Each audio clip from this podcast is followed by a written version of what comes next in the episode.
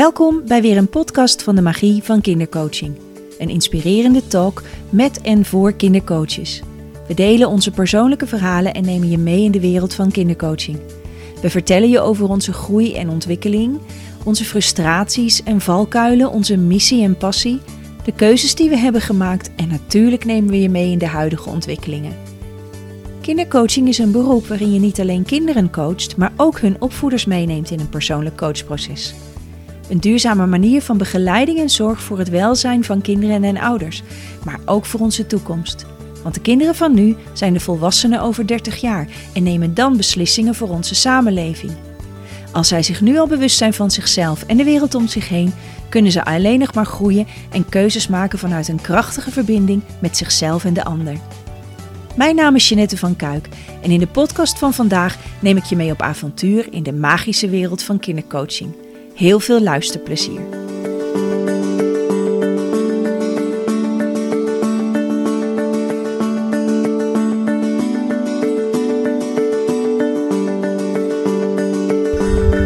En vandaag ben ik de gast in Velp.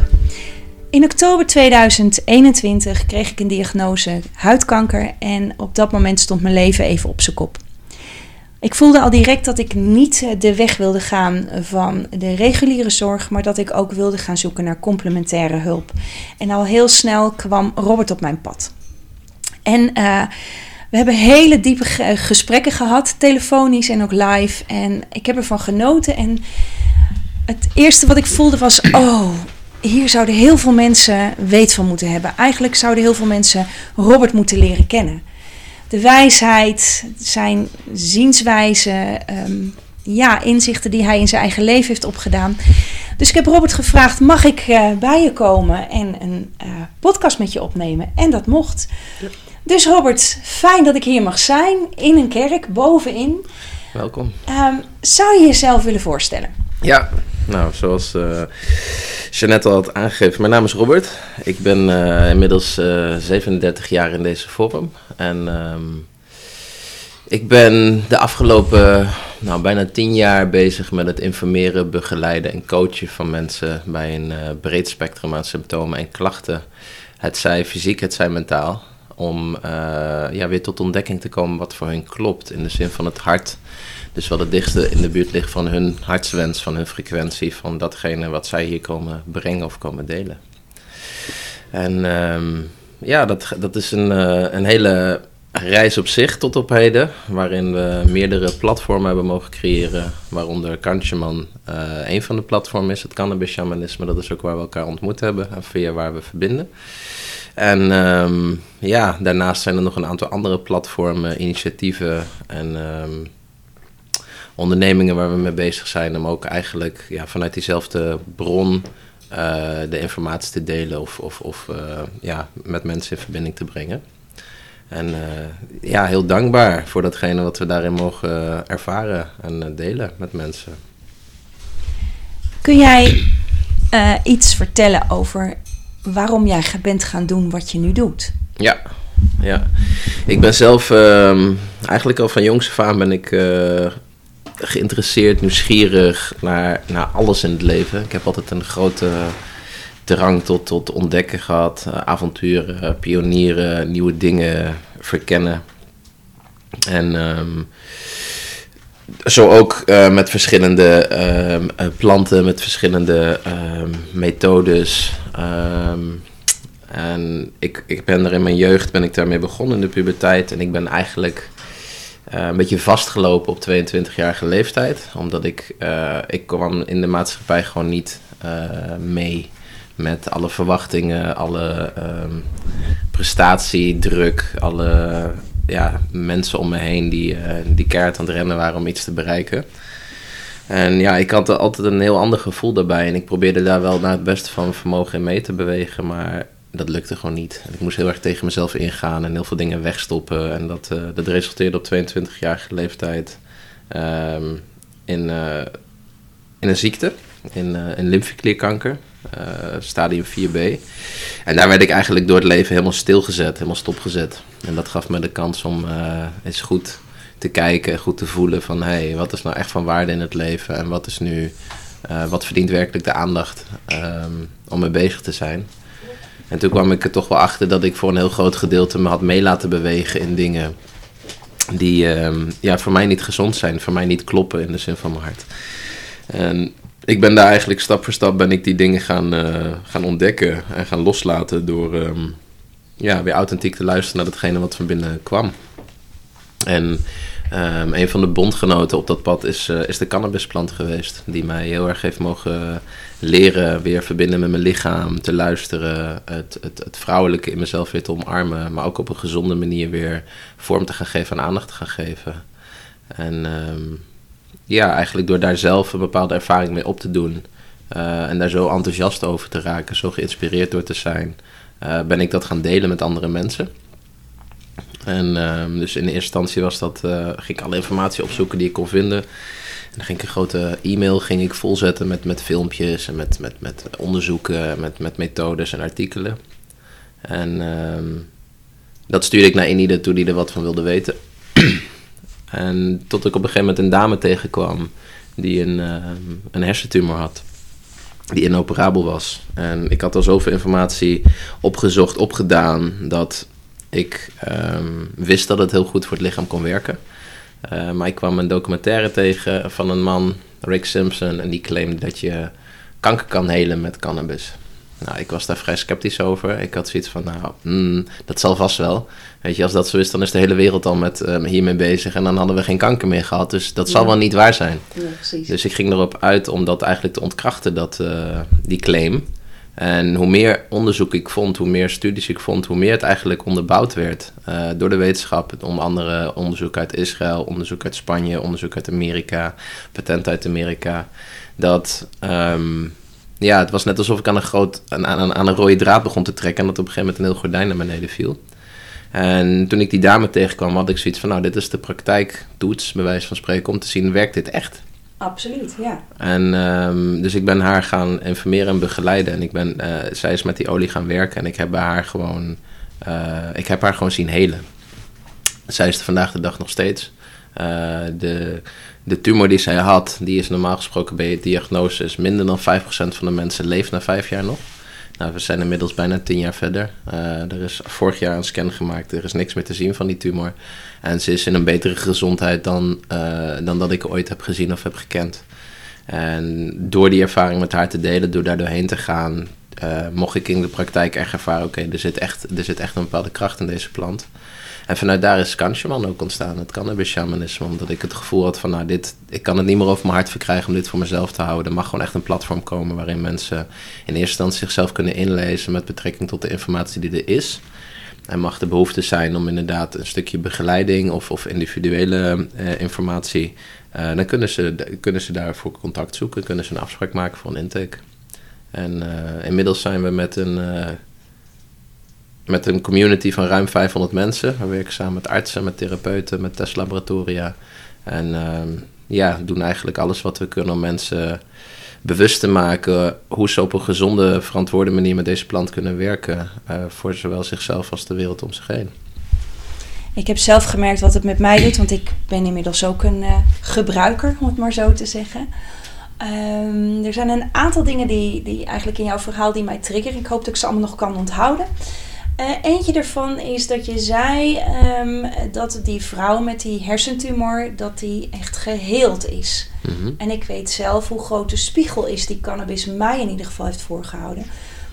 Kan ik stellen dat heling niet alleen is van de tumor, maar dat het gaat over heling op een veel diepere laag? Ja, dus, dus ja, dat is altijd het mooie op het moment dat we over dit soort dingen praten. Je hebt zeg maar uh, de praktische, wetenschappelijke, fysiek onderbouwde um, uh, informatie met betrekking tot hoe de werkzame stoffen bepaalde dingen doen in het lichaam. En daarin zie je bijvoorbeeld een hond die ziek is, die uh, cannabisolie geeft, heeft ook de potentie om daarvan gezonder te worden of ja. te helen. Ja. echter, bij de mensen hebben we gewoon de factor de geest die erbij komt kijken. En daarin heb ik het gevoel op het moment dat jij bereid bent om ook ehm, op onderzoek te gaan, uh, in jezelf te reflecteren op, op je eigen dynamiek en op je eigen overtuigingen en op datgene wat er in jou leeft. uh, dat ze daarin ook een spiegel kan bieden om ook ongezonde dynamieken en patronen op te ruimen en weer um, ja, gezonde vormen daarvan te integreren op een manier dat dat zich ook weer kan reflecteren in je lichaam of kan uiten in je lichaam. Dus het is, het is van twee kanten. Dus het is praktisch, um, kan de plant gewoon fysiek helpen. Uh, dat wetenschappelijk wordt, wordt er ook steeds meer ontdekt hoe het, hoe het, het endocannabinoïde systeem helpt en, en, en stimuleert om homeostase te, uh, te bekrachtigen in het lichaam. En homeostase is zeg maar de uh, optimale balans tussen alle, alle werkzame systemen. maar ik heb inderdaad ook zelf mogen ervaren door met haar te reflecteren in de geestverruimende toestand die ze kan brengen. Uh, ook heel veel mogen opschonen en heel veel mogen opruimen. Omdat het me gewoon weer verbond met bepaalde delen van mezelf waar ik uh, moeilijker bij kon voor die tijd. Mm -hmm. het, het, het, ik kwam wat uh, moeilijk uit mijn hoofd. Ik zat vaak in gedachten en ik merkte dat zij een stukje rust daarin bracht en een stukje aarding erin bracht. En um, ik, zie de, ik zie ook veel mensen in onze maatschappij die er op die manier um, op een ongezonde manier gebruik van maken. Want die gaan dan uh, ja, die verzorgende, ontspannende werking vinden ze heel fijn. Um, maar zijn zich er niet bewust van dat er bepaalde dynamieken zijn in zichzelf die die spanning veroorzaken. En dan blijven ze terugkomen bij, dat, uh, bij de plant om maar die ontspanning bij haar te vinden. Terwijl ik heb op een gegeven moment mogen ontdekken door met haar te werken in die, in die toestanden. Ik uh, die dynamiek en patronen die die spanning veroorzaken kan uh, bewust maken. En kan loslaten en kan doorleven en kan doorvoelen. En dan gaat ze op een hele andere manier werken. Dan wordt het, uh, dan wordt het meer een, een, een ondersteunende, bekrachtigende factor. Die uh, net als een moeder er voor je is. Maar je moet het uiteindelijk zelf nog steeds doen. Ja. Nou, je zegt heel bewust steeds ze. De plant is vrouwelijk. Uh, kun je daar iets over vertellen? Ja, dus de, ehm, de, de cannabisplant in het algemeen is, is, is tweeslachtig. Dus het is zowel het zijn mannelijke als vrouwelijke planten. Maar de planten waar we mee werken, de planten waar uh, die mensen roken, waar olie van gemaakt wordt en waar zoveel om te doen is, dat is de vrouwelijke cannabisplant. En dat gaat dan voornamelijk om de uh, de, de, de harsklieren die om de ovule heen zitten. En de ovule is een soort van ja, baarmoeder van de plant. Uh, waar een, een, onbevrucht zaadje in ligt. En de buitenkant van die ovule die, die wordt dus helemaal overladen met trichroom of harsklieren. Uh, die de plant beschermen tegen negatieve invloeden van buitenaf. Dus warmte, kou, schimmels, beestjes, straling en dergelijke. Dus en zoals ik het ervaar, het is, de, het is een onbevruchte plant. Dus het is, uh, als ik hem symbolisch uh, interpreteer, het is, het is maagdelijke vrouwelijke energie. Het is een hele pure vorm van vrouwelijke energie. En als ik in de wereld om ons heen kijk, dan zie ik dat het vrouwelijke over het algemeen um, ja, nog, nog in balans aan het komen is met het mannelijke. Het is zoals ik het zie in de, in de maatschappij om ons heen, is het vrouwelijke een hele lange tijd onderdrukt, een hele lange tijd um, gebruikt. En um, ja, niet op een evenwaardige, gezonde manier dat, het, dat, dat ze naast de man mag staan. En ja, deze plant, voor mij, in mijn ervaring, biedt een perspectief op dat heilig vrouwelijke, op het, op het, op pure, pure vrouwelijke bewustzijn. Um, waardoor het ook gewoon inzicht en, en, en uh, bewustwording kan bieden van hé, hey, maar hoe gaan we daar op een gezonde manier mee om? Hoe staan we in verbinding met de vrouw of met het vrouwelijke in onszelf op een manier dat het, dat het in balans is? Dat beide zijden gewoon um, in balans zijn met elkaar. Ja, dat, dat je zegt nu eigenlijk het, het vrouwelijke is uh, onderdrukt maar ik durf te stellen dat het mannelijke wel degelijk ook onderdrukt is. Ja. Hoe zie jij dat? Ja, ik heb wel het gevoel dat het, dat het uh, beide, als je gaat kijken vanuit, vanuit de essentie, dan is het beide onderdrukt. Um, maar als ik het in de praktijk bekijk, zeg maar, kijk, um, dan zie ik heel veel patriarchische energie. Dus het, het, het ja. door, doorbuffelen, het doorgaan, het doelgericht, het presteren, het bewijzen. Het, uh, en ik zie daarin, symbolisch zie ik dat heel erg uh, verbonden met, het, met mannelijke kenmerken of eigenschappen, zeg maar. Um, maar de man en de vrouw zijn zo in, in elk uh, mens aanwezig. Dus op het moment dat, dat één kant, zeg maar, de, de overhand daarin krijgt... Um, ja, krijg je gewoon een soort van onbalans in het, in het hele systeem. Waardoor um, ja, beide eigenlijk niet lekker kunnen, kunnen vloeien, zoals ik het ervaar. Nee. En hetzelfde wat je zegt inderdaad. Ehm, mannen krijgen vanaf jongs van het horen, je moet niet huilen, want dat is zwak. Terwijl ik heb mogen ontdekken dat je kwetsbaar opstellen een van de meest krachtige, krachtige dingen is die je kan doen. er is geen mens die ik ken die moedig is zonder kwetsbaar te zijn. Mm. Dus ehm, ja, er zijn daarin bepaalde dingen meegegeven waarin ik voel van dat is niet authentiek naar onze eigen intuïtie of naar datgene wat klopt voor ons. En daarin mogen we weer uh, zelf gaan ontdekken uh, wat dat wel is. En daarin is ze gewoon een, uh, ja, een, een, een, bondgenoot, een, een, een ondersteuning, een, een partner om dat, om dat te verkennen of om dat verder vorm te geven. Ja. ja. Ja, ik denk ook als, als ik je zo hoor, um, is in die zin het vrouwelijke en het mannelijke, het puur vrouwelijke, het puur mannelijke is onderdrukt. Mm -hmm. En daar is natuurlijk een laag overheen gekomen, wat wij tegenwoordig mannen en vrouwen noemen. Ja, het is meer het idee van wat een man zou moeten zijn of wat een vrouw zou moeten zijn. In plaats van het um, gevoelsmatig in jezelf echt te mogen ontdekken. En echt met de, met de kracht of met de energieën die het vertegenwoordigt. Om die gewoon in jezelf te ontmoeten. En daarmee, ja. Uh, ja, daarmee weer op een gezonde manier in verbinding te komen. Ja. ja. Um, dit is een podcast ook voor kindercoaches. Mm -hmm. Voor iedereen natuurlijk, maar veel kindercoaches luisteren hier naar. Uh, het gaat ook over het pure kind zijn jongetje zijn, meisje zijn. Ja. Um, ik stap heel even, maak een uitstapje van de plant, gewoon naar het mens zijn. Um, hoe zie jij dat wat wij kinderen nu mee kunnen geven al in het authentiek jezelf zijn, je gevoel volgen? Hmm. Nou, dat was wel een hele leuke. Ik had gisteren een gesprek met de moeder van mijn dochter. En ze hadden een spelletje Mens Erger niet zitten spelen. En uh, mijn dochter had verloren. Hm. En die was helemaal in zak en as. Die heeft misschien wel een half uur zitten huilen om het feit dat ze verloren had. Ai. En ik weet dat ik vroeger, als ik een paar minuten aan het huilen was, dan was het nou, nou is het klaar. Hm. En dan moest ik mijn mond houden, want dan moest ik niet zomaar aanstellen over het feit dat ik verloren had. Maar wat ik heel erg zie is op het moment dat zij zelf de ruimte krijgt, of dat nou vijf minuten is of vijf uur, om gewoon te huilen om datgene wat er gebeurt. En ze mag zelf tot de conclusie komen van hé, hey, ik hoef hier niet om te huilen of ik hoef het niet zo groot te maken voor mezelf. Uh, dan is het iets wat ze nu al meekrijgt. Absoluut. En op het moment dat ik, zeg maar bij wijze van spreken, vroeger na drie minuten dan het moest inslikken, dan wordt dat verdriet niet doorleefd. En dat wordt niet doorvoeld. En dat wordt dan gewoon op pauze gezet van nou, dat komt dan wel een keertje. En dan kan het maar zo zijn dat je op 35-jarige leeftijd in één keer tijdens een uh, sessie of iets, dat, dat er in één keer verdriet loskomt van dat jongetje, wat op dat moment niet mocht huilen, omdat hij dat gewoon zo voelde. Ja. Dus ik zie vooral wat ik, wat ik zie is, laat kinderen vooral gewoon zijn met hetgene wat ze voelen. Geef ze de ruimte om dat gewoon helemaal te rond te maken voor zichzelf. Uh, zodat ze tot ontdekking kunnen komen hoe ze daar uh, mee kunnen werken op een gezonde manier.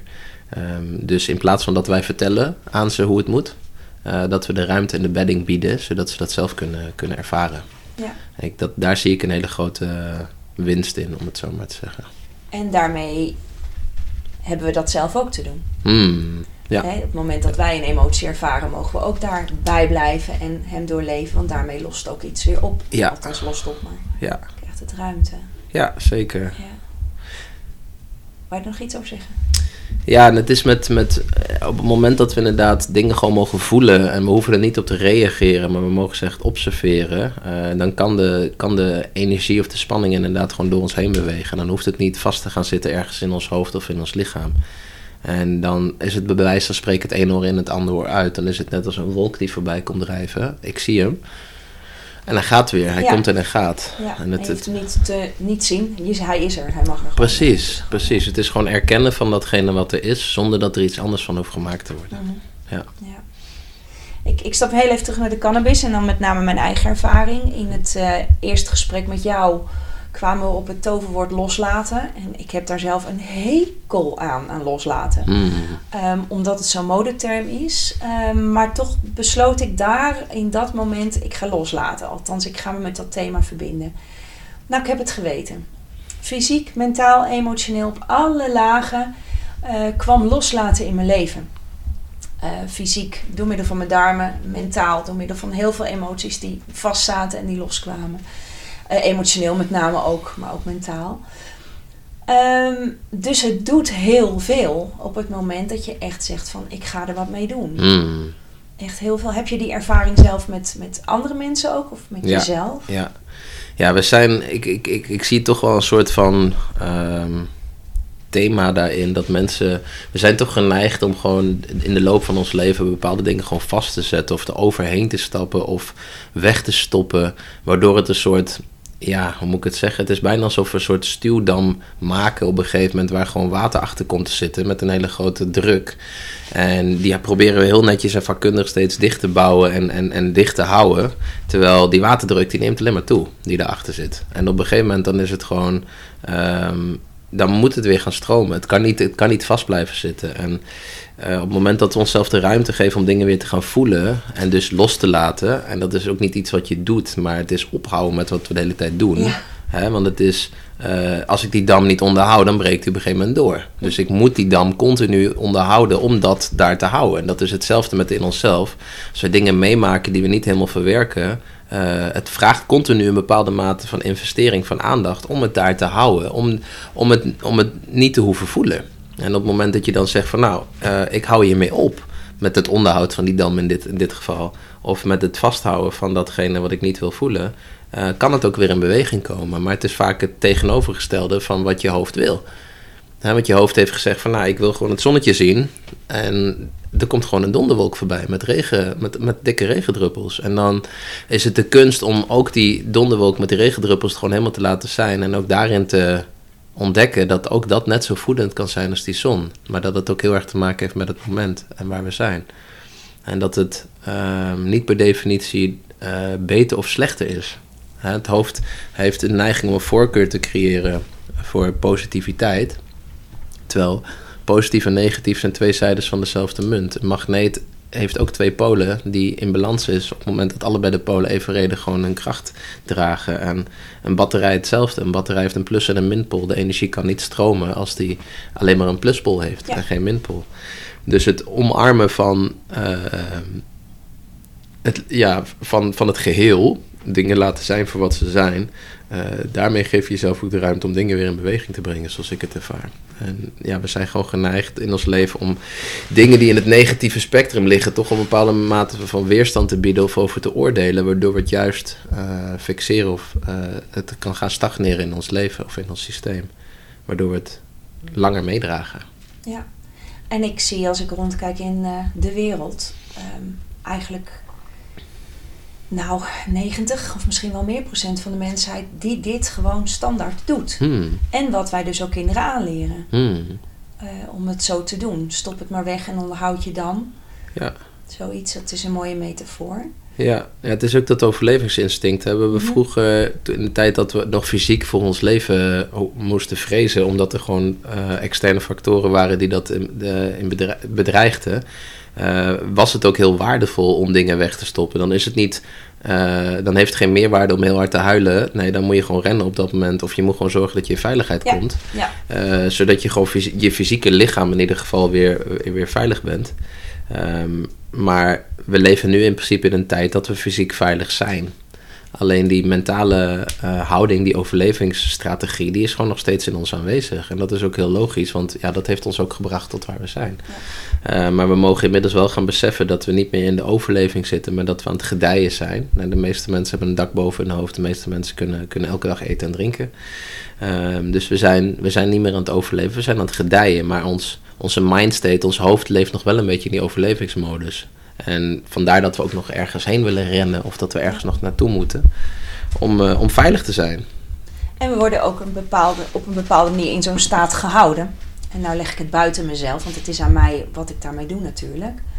Eh, maar ik merk wel, als ik nu kijk naar de, de jongeren van nu, die zichzelf ook enorm verdoven. Met de Hmm. games en met ehm, eh, Netflix en noem het maar op.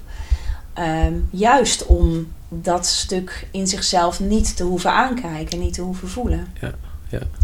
Toen jij 22 was, heb jij eh, de ziekte, eh, een ziekte gekregen, dat noemde je net al. Mhm. Eh, hoe was dat voor jou als 22-jarige? Je zei net van ik ben ineens stilgezet, Ja. redelijk jong. Het was een goede les in nederigheid. Hmm. Ik was voor die tijd echt gewoon een jonge god die het gevoel had dat hij nooit ging sterven. En een beetje, mentaliteit van een koning op bepaalde vlakken. Van ik heb recht op alles en de wereld beweegt wel met mij mee. En ja, op dat moment, toen kwam ik echt wel. Ik, ik, ik woog op 42, uh, of op 22-jarige leeftijd woog ik op een gegeven moment 46,5 kilo. En ik kon amper een trap oplopen. Dus het kostte me gewoon, waar ik een half jaar geleden nog in 10 seconden twee, uh, twee verdiepingen opstoof, um, kostte me nu gewoon een half uur om naar mijn slaapkamer te komen. Ja. En dan was ik ook echt gewoon een half uur, drie kwartier buiten, buiten adem. Moest ik echt weer bijkomen voordat ik weer een beetje naar beneden kon komen. Dus Um, het maakte me heel nederig en het maakte me wel bewuster weer van, van hoe vergankelijk een lichaam is, hoe kwetsbaar een lichaam is. En ja, dat alle ideeën van um, stoer, sterk, onsterfelijk, uh, vooral dat zijn ideeën. Ja, ja. En dat was ook um, het positieve als het ware ophemelen en het negatieve uh, negeren, zou je bijna kunnen zeggen, of weerstand bieden. en toen ik daar kwam, ja, dat was voor mij een hele harde confrontatie. Heel pijnlijk ook. Maar op het moment dat ik het weer begon te erkennen, dus ook de kwetsbaarheid en ook uh, kon ik ook weer dankbaarheid ontdekken. En dankbaarheid werd voor mij echt een gereedschap om weer te ontvangen wat er wel is. In plaats van um, te balen van wat er niet is. Of, of, of uh, teleurgesteld te zijn op wat er niet is. Mm -hmm. En die dankbaarheid die heeft me heel erg uh, geholpen met weer echt te richten op Um, ja, wat, wat voedt me nu? Wat geeft me nu energie? Want ik kon me bij wijze van spreken de, uh, frustreren over het feit dat ik niet meer in, een, in 10 seconden de trap op kon rennen. Maar die frustratie kostte me heel veel energie. Ja. Terwijl op het moment dat ik dankbaar was voor het feit dat ik die trap nog op kon, ook al duurde het een half uur, dan gaf me dat een beetje energie. En dat kleine beetje energie wat het me gaf, dat expandeerde mijn energieveld, waardoor ik net weer iets meer kon. En als ik dan weer net iets meer kon, kon ik ook daar weer dankbaar voor zijn, waardoor dat ook weer een beetje energie gaf. En ik heb me, mezelf op die manier op een hele andere manier weer mogen opbouwen. Dan in plaats van een soort koning die uh, ja, alles maar uh, ja, wil. Vanuit wilskracht en, en, en, en denkt daar recht op te hebben. Echt gewoon naar die nederigheid en naar die dankbaarheid voor het leven. Ja. Uh, met alles wat daarin leeft. positief of negatief. Leven of dood. En ja, daarin gewoon werken met hetgene wat het moment brengt. En daar acceptatie voor te hebben. En daar... Um, bij te zijn. Dus hoor ik je nou goed zeggen dat dankbaarheid de eerste stap voor jou is geweest, of een belangrijke stap voor jou is geweest om je energie zodanig weer te vormen dat het weer um, ja. Ja, accept leven werd. Ja, acceptatie denk ik. Ik denk acceptatie als eerste. Gewoon echt accepteren ja. wat is. In Dit plaats van is, ja. het verhaal wat je het liefst zou willen dat het zou Mhm. zijn. Mhm. En vanuit daar inderdaad de dankbaarheid voor eh, de kleine dingetjes. Dus eh, mijn hoofd die wilde van alles, eh, maar dat was het allemaal niet. Ehm, maar er waren ook dingen die er wel waren in dat moment. Dus het lukte niet om die trap op te stuiven in 10 seconden. Maar het lukte wel om dat in een half uur te doen. Eh, ik kon niet meer naar school, zoals mijn eh, eh, klasgenootjes. Maar ik had wel een liefdevolle familie om me heen die Ja. gewoon er voor mij was. Ehm, en zo waren er meer dingen die ik op die manier ehm, ja, gewoon zag. En door mijn zegeningen te tellen of inderdaad dankbaar te zijn voor datgene wat er nog wel is, ehm, kon dat me weer gaan voeden. En ik, hoef me ook, ik hoefde me ook op dat moment niet te richten of aandacht te geven aan dingen die er niet meer zijn. Want dat kost alleen maar energie. Ja. En dus ik ben me echt weer heel erg gaan afstemmen. Oké, wat is hier nu? In plaats van wat zou er allemaal moeten zijn of wat is er allemaal geweest. Dus in plaats van met het verleden of met toekomst bezig te zijn, veel meer in het moment komen. eh, om daar gewoon eh, aanwezig te zijn. En daar, daar eh, volledige acceptatie ook te hebben voor alles wat er in dat moment naar voren kwam. Dus ook een van de dingen die ik echt heb mogen accepteren in mijn ziekteproces is pijn. Ah ja. Ik heb enorm veel pijn gehad. Ik heb meerdere eh, ingrepen gehad tijdens die periode. Maar ik heb ook, omdat ik een hele zware chemokuur kreeg, ehm, dat mijn mondslijmvlies, mijn tong en mijn slokdarm helemaal kapot waren. Dus dat was helemaal een en al blaar van binnen. Dus alles wat ik at en alles wat ik dronk, dat deed gigantisch veel pijn. Maar door de pijn te laten zijn en daar gewoon echt te zijn met mijn aandacht zonder weerstand, kon het weer een signaal worden ehm, voor heling, om het zo maar te zeggen. Ik kon daar gewoon weer aandacht leggen, want dat, dat had, gewoon, had gewoon energie nodig om te helen. En weerstand, eh, daar, ging de energie, daar gooide ik energie in weg. Dus door pijn weer volledig te omarmen, werd het, werd het minder pijnlijk. Dus het werd meer een signaal dan dat het lijden was. Ik, ik, heb, ik luister met, met grote bewondering. Uh, met name omdat ik me realiseer dat je echt extreem jong bent voor deze diepe inzichten. Had jij hulp in die tijd? Was er iemand, een mentor voor jou? Of heb je dit allemaal zelf ontdekt Ehm, en gedaan? Ik heb wel mensen om me heen gehad waar ik mee kon reflecteren tot op bepaalde hoogte. Maar het was meer een gevoel wat van binnenuit kwam. Dus ik kwam echt op een punt in het ziekenhuis. Dat was nog voordat de chemo's en dergelijke begonnen. Dat ik voelde intuïtief van oké, dit gaat gewoon een hele zware periode worden. Mhm. En ik, ik, ik werd ook voor een keus gesteld. eh, door mezelf, maar ook door het leven. Ehm, wil je nog wel echt leven? Oh ja. Wil je hier nog wel echt zijn? Mhm. En ik kwam erachter dat er gewoon een deel in mij was die, zo- die zo moe was, die zo geschrokken was, die zo verdrietig was, die zoveel pijn had van hoe de wereld in elkaar steekt en hoe we harteloos met elkaar kunnen omgaan in deze maatschappij. Dat er was gewoon een heel groot gedeelte in mij die wilde niet meer. En vanuit daar zie ik ook hoe ik mijn ziekte heb kunnen creëren, want dan had ik ook een geldige reden om hier niet meer te hoeven zijn. Kijk, ja.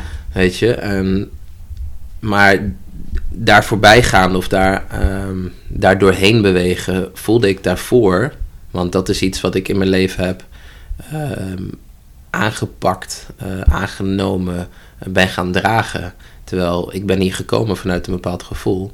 En door voorbij dat te gaan of voor dat te komen, door het te doorleven, kwam ik ook weer tot een echt een enorme levenslust, tot een liefde voor het leven, tot een, een nieuwsgierigheid en een, een, een, een, passie. Die, waar ik voelde van ja, ik, ik vind het heel bijzonder om hier te mogen zijn. Maar als ik ervoor kies om hier nog te zijn, dan ga ik nu ook echt datgene aandacht geven wat ik voel dat klopt. En dan ga ik het niet meer doen zoals ze eh, me verteld is hoe het zou moeten, of het, eh, hoe, het, hoe ik het bedacht had hoe het zou moeten. Eh, dan ga ik het echt weer op gevoel, eh, ga ik het weer ontdekken, stap voor stap. En dan, Ja. dan zien we het wel. Maar dan eh, begint het gewoon bij mezelf. Door gewoon eerst weer mezelf te voeden, mezelf aandacht te geven. En mezelf beter te leren kennen in alle facetten. En te accepteren ook in alle facetten. In plaats van bepaalde dingen van mezelf te moeten wegdrukken. omdat het beter zou moeten zijn. En bepaalde dingen, delen van mezelf op te hemelen. Om maar te laten zien hoe goed ik het wel niet zou Mhm. kunnen. En die kanten ken je ook. Ja, tuurlijk, tuurlijk. En, maar het is ja, eigenlijk vanaf dat moment eh, het ontdekken van authenticiteit. Weet je, wie ben ik? En wat kom ik hier brengen? Maar dan echt vanuit hart, vanuit gevoel en niet vanuit het idee. eh, wat moet je laten worden? Ja, precies. Dat shamanisme, dat, ehm, je, je noemt het kan-shaman, of ik, Mhm. ik weet niet hoe het uitspreekt. Ehm, dat is het, met het shamanisme heeft dat te maken. Hoe is Mhm. dat op je pad gekomen? Ja, nou, wat ik al zei, ik heb me van jongs af aan heb ik echt gewoon in, in- een enorme nieuwsgierigheid naar het leven, een bepaalde interesse. Ik heb echt wel altijd een pionier of een avonturier geweest om ja, te onderzoeken. Dus eh, cannabis is ook al eerder in mijn leven naar voren gekomen. eh, maar ook andere dingen zijn vaak eh, eerder in mijn leven naar voren gekomen, zoals paddenstoeltjes. Eh, maar ook ademwerk eh, en Ja. meerdere, meerdere manieren hoe je ja, in geestverruimende toestanden kan komen, zeg maar.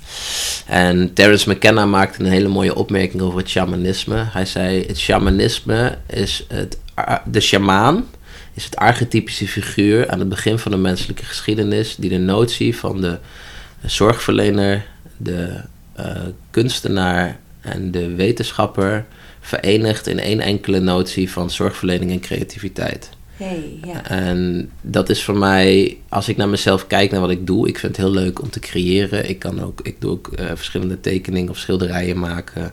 Eh, ik ben al jaren bezig met onderzoek, omdat ik het inter- super interessant vind om te zien hoe bepaalde dingen werken. Eh, maar ik vind het ook heel fijn om mensen te mogen begeleiden en te informeren. Dus ik zag in die term, zag ik gewoon heel veel van de facetten van datgene wat ik handen en voet aan het geven ben, zag ik daarin terugkomen. Dus het was voor mij de term die het dichtst in de buurt kwam van de werkzaamheden of de, de vaardigheden die ik zeg maar aan het delen was met mensen. Dus vanuit daar eh, de naam kanshaman of kan, cannabis shamanisme, maar ook om ehm, ook te laten zien dat deze plant niet zomaar een, een drugs is. En niet zomaar een, een, een hè, want het wordt vaak in onze maatschappij een beetje weggeschoven als een, ja, een, een, een minor drug, zeg maar. Mhm. hè, softdrugs. En, en ja, dat, dat heeft iedereen wel eens een keertje gedaan. Maar ja, echt de potentie die in deze plant zit, net zoals dat shamanen kunnen werken met bepaalde medicijnen, dat, die, wordt, die werd niet echt heel erg erkend. Dus ik vond eh, het samenbrengen van die twee termen, uh, vond ik heel krachtig daarin om, ehm, ja, om mensen gewoon een ander perspectief te bieden op wat die plant nog meer kan dan alleen maar high van worden. Ja. ja, die voel ik ook wel, want ehm, eigenlijk kies ik voor dit natuurlijke middel om mezelf te helen op heel veel gebieden. Mhm. En niet een chemisch middel. Ehm, terwijl in onze maatschappij de chemische middelen eigenlijk heel normaal zijn, toegestaan worden. Uh, ja, als je dat niet neemt, uh, dat, hè, al is het maar een paracetamolletje. Mhm. Terwijl de natuurlijke middelen, daar, komt met, daar hangt meteen een soort van waas omheen van ja, een beetje achterbuurt uh, of, of niet kunnen of um, niet goed genoeg of, of nou ja, Zoiets dergelijks. En uh, eigenlijk is dat heel jammer. Ja, het is wel bijzonder. Weet je, soms uh, lijkt het wel een beetje of dingen op de kop zijn. Want ze noemen het dan bijvoorbeeld alternatieve medicijnen. Ja. Uh, maar als je kijkt naar het woord alternatief, native, Native Americans, dat waren de, de oorspronkelijke, in, oorspronkelijke, ja. oorspronkelijke bewoners van Amerika. Dus alternative, dus, dus tegen het oorspronkelijke in. Terwijl de cannabisplant is een plant die wordt al nou, minimaal 3, 4, 5.000 jaar gebruikt. Dus um, het is heel erg native medicine eigenlijk. Ja. Weet je wel, maar dan wordt het uh, met een term uh, gelabeld alternatief. Terwijl eigenlijk is het dus natief medicijn. En zijn de syntheses of de chemische medicijnen die de afgelopen 80, 100 jaar op de markt gekomen zijn. Dat is, als je het correct benoemt, dat is alternatief. Ja. Want dan heb je echt de term. Het is, het is niet wat traditioneel van de mensen komt. Niet van de stammen, niet van, de, van het land zelf. Nee, dit is echt een industrie die, die ontstaan is vanuit gedachtegoed.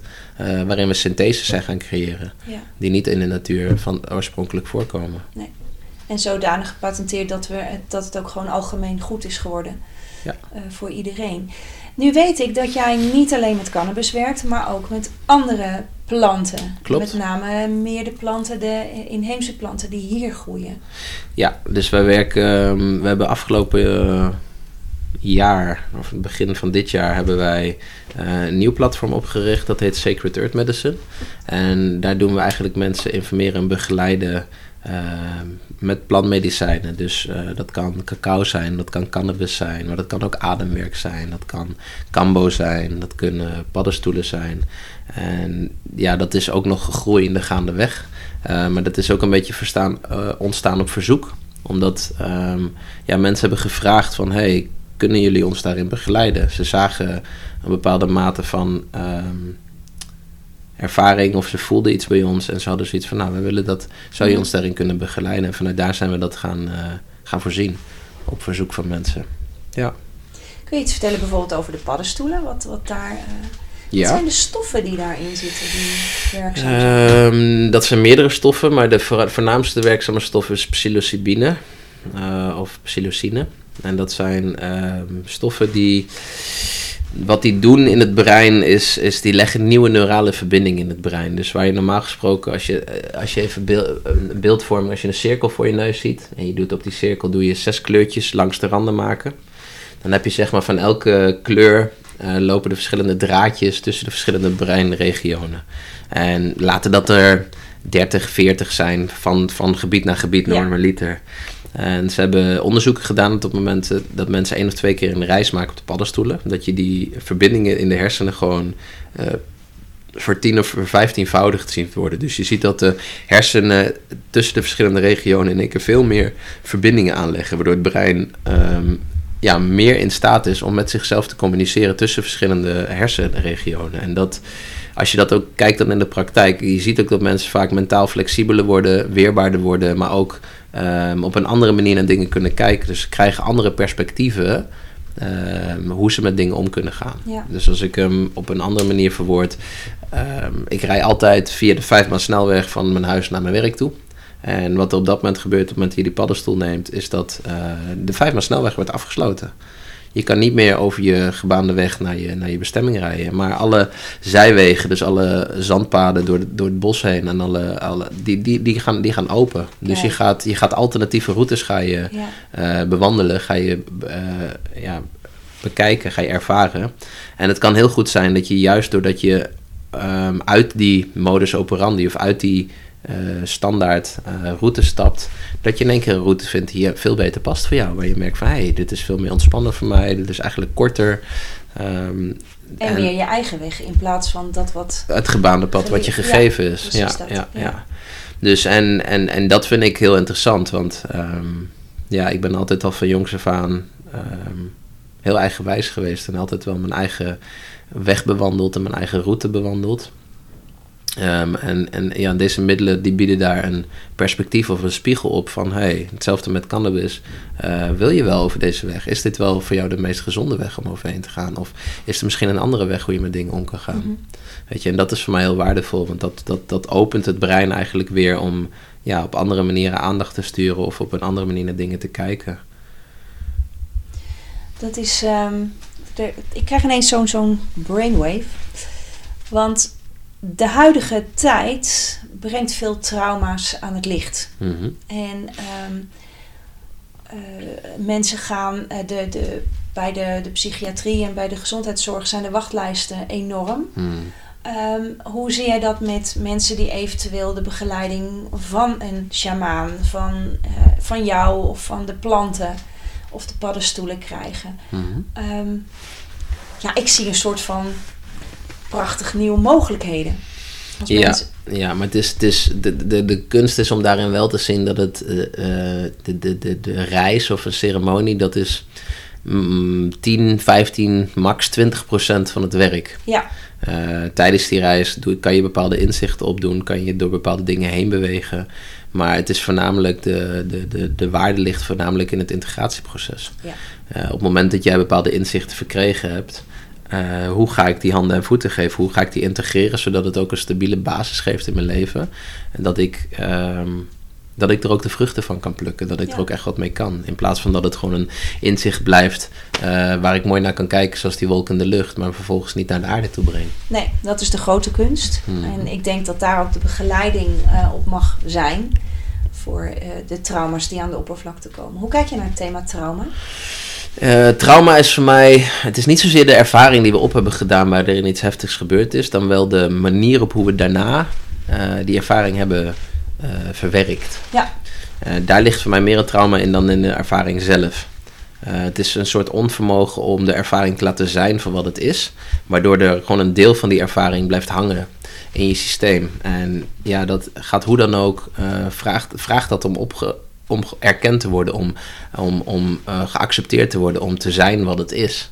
Ehm, maar op het moment dat wij dat inderdaad in onszelf wegstoppen, omdat ik ben bezig met school, ik ben bezig met werk, ik heb hier nu geen tijd voor, dan ehm, ja, dat, dat, dat, dat, die spanning expandeert dan evenredig mee met de tijd, met elke keer dat je het weer wegstopt. Ja. En op een gegeven moment, ja, dat, dat gebeurt op energetisch niveau. Dus dat is super klein, maar op het moment dat we dat dagen, weken, maanden, jaren wegduwen, kan ik me voorstellen dat, die, dat zo'n onbalans zo dusdanig expandeert dat dat op fysiek niveau wel weer naar voren kan Ja. komen. En dan kan je ziek worden bijvoorbeeld. Ja, precies. Ja, of depressief. Ja, en dan is het als ik dan kijk naar dat spanningsveld als een soort ballon.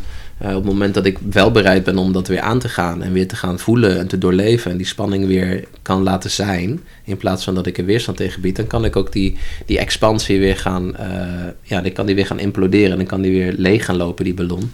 En kan ik uiteindelijk weer eh, bewust worden wat er eigenlijk in de kern van, dat, van, dat, van die spanning ligt. Of van die, om, dat, om, dat, om dat eigenlijk naar huis te brengen of om dat weer volledig te, te laten zijn wat het is. In plaats van dat het anders had moeten gebeuren. En kan cannabis of andere planten daar ook iets in betekenen?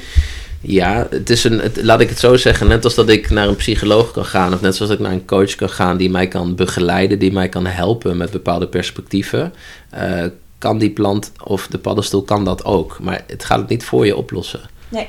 Dus het, is een, het, is een, het biedt een spiegel, het biedt een perspectief, het biedt een eh, ondersteuning om het in jezelf verder te, eh, te, te verkennen of te ontdekken en, en te helen. Maar het, het gaat het niet voor je oplossen. En dat is denk ik ook waar de valkuil ligt eh, voor veel mensen. Die denken, oh, ik ben ziek, ik neem dit en dan ga ik beter worden. Ja. Terwijl ziekte is ook niet iets wat buiten onszelf ligt. Wij zijn die ziekte ergens.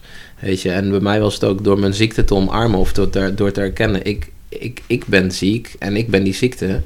Eh, en de vraag te stellen, oké, hoe heb ik zelf bijgedragen uh, aan de onbalans in mijn lichaam. Ja, daardoor, daarin kon ik in één keer zien van ja, uh, daar ben ik toen over mijn gevoel heen gestapt. Daar ben ik dit gaan doen omdat iemand dat vond. Hier heb ik dingen weggestopt en die ben ik, ben ik nooit voor, voor mezelf aangegaan. Dat mijn moeder zei dat dat op een bepaalde manier moest. En dan kom je er in één keer achter dat je gewoon door de tijd in heel veel dingen ja, toch wel hebt gedaan. Een soort leugentje om best wil. Um, die allemaal bij elkaar misschien zandkorreltjes zijn, maar alles bij elkaar gewoon een hele, hele, hele berg, hele berg wordt. Ja. Uh, met dingen. En op het moment dat je dat, ja, dat, dat, dat weer kan, kan aankijken of daar weer authentiek kan worden, in plaats van dat, ik zeg het wel eens zo, ik ben bij wijze van spreken drie jaar oud en ik kom met mama, ik kom met mama aanlopen met een rood balletje en ik zeg, kijk mama, een rood balletje. En mama die kijkt me verschrikt aan en zegt, nee jongen, dat is een blauw blokje. En ik schrik zo van mama haar perspectief dat ik mijn rode balletje netjes in een blauw doosje stop en gewoon aan iedereen mijn blauwe doosje laat zien. Ja. Terwijl dan kom ik over 20 of 25 jaar achter van hé, hey, voor mijn moeder was het een blauw blokje. Voor mij is het een rood rondje. Ja. Weet je, maar ondertussen heb ik zo lang een bepaalde vorm aandacht gegeven die voor mij niet uh, trouw is naar hetgene wat voor mij klopt of wat, wat, hè, wat voor mij gezond is. Dat, um, maar ik ben ook zo vereenzelvig met dat blauwe blokje of met die structuur of met die dynamiek, dat om daar dan weer uit te stappen en weer te erkennen van hé, hey, het is een rood rondje voor mij, dat is mentaal net alsof je in één keer de andere kant op moet gaan denken of gaan werken. En dat kan heel confronterend zijn. Nou ja, uh, confronterend naast het feit dat, uh, dat het jouw rode uh, rondje is, of jouw rode balletje, ben je ook ontrouw aan je moeder. En dat is natuurlijk ook pijnlijk. Hmm. Omdat je ineens je eigen weg gaat en zegt: Mam, wat je me altijd hebt geleerd, dat, dat, dat is niet waar voor mij. Hmm. Dus ook daar hebben we natuurlijk mee te maken. Ja. Heling. Op een hele um, collectieve laag zijn we volgens mij nu als mensheid bezig met dat stuk. Steeds meer mensen zie ik die zich verbinden met spiritualiteit, met bewustzijn. Ja, wat is spiritualiteit eigenlijk? Wat is bewustzijn? Uh, maar die steeds meer ontdekken van hé, hey, het zit in mij, ik moet mijn hart volgen. Um, daarin worden we al ontrouw aan onze ouders natuurlijk, omdat die nog een, in een andere samenleving uh, zeg maar zijn opgegroeid. Um, hoe zie jij dat nu voor de kinderen van nu? We hebben de term nieuwe tijdskinderen uh, bijvoorbeeld. Ja, ja wat ik, ik, ik kwam hem laatst ook een keer tegen mijn moeder dat ik een ervaring aan het delen was. En dat ze, wat ze wel vaker deed. En ze ach nee, dat is helemaal niet zo gebeurd. En vervolgens dus haar ervaring wil delen van dat moment.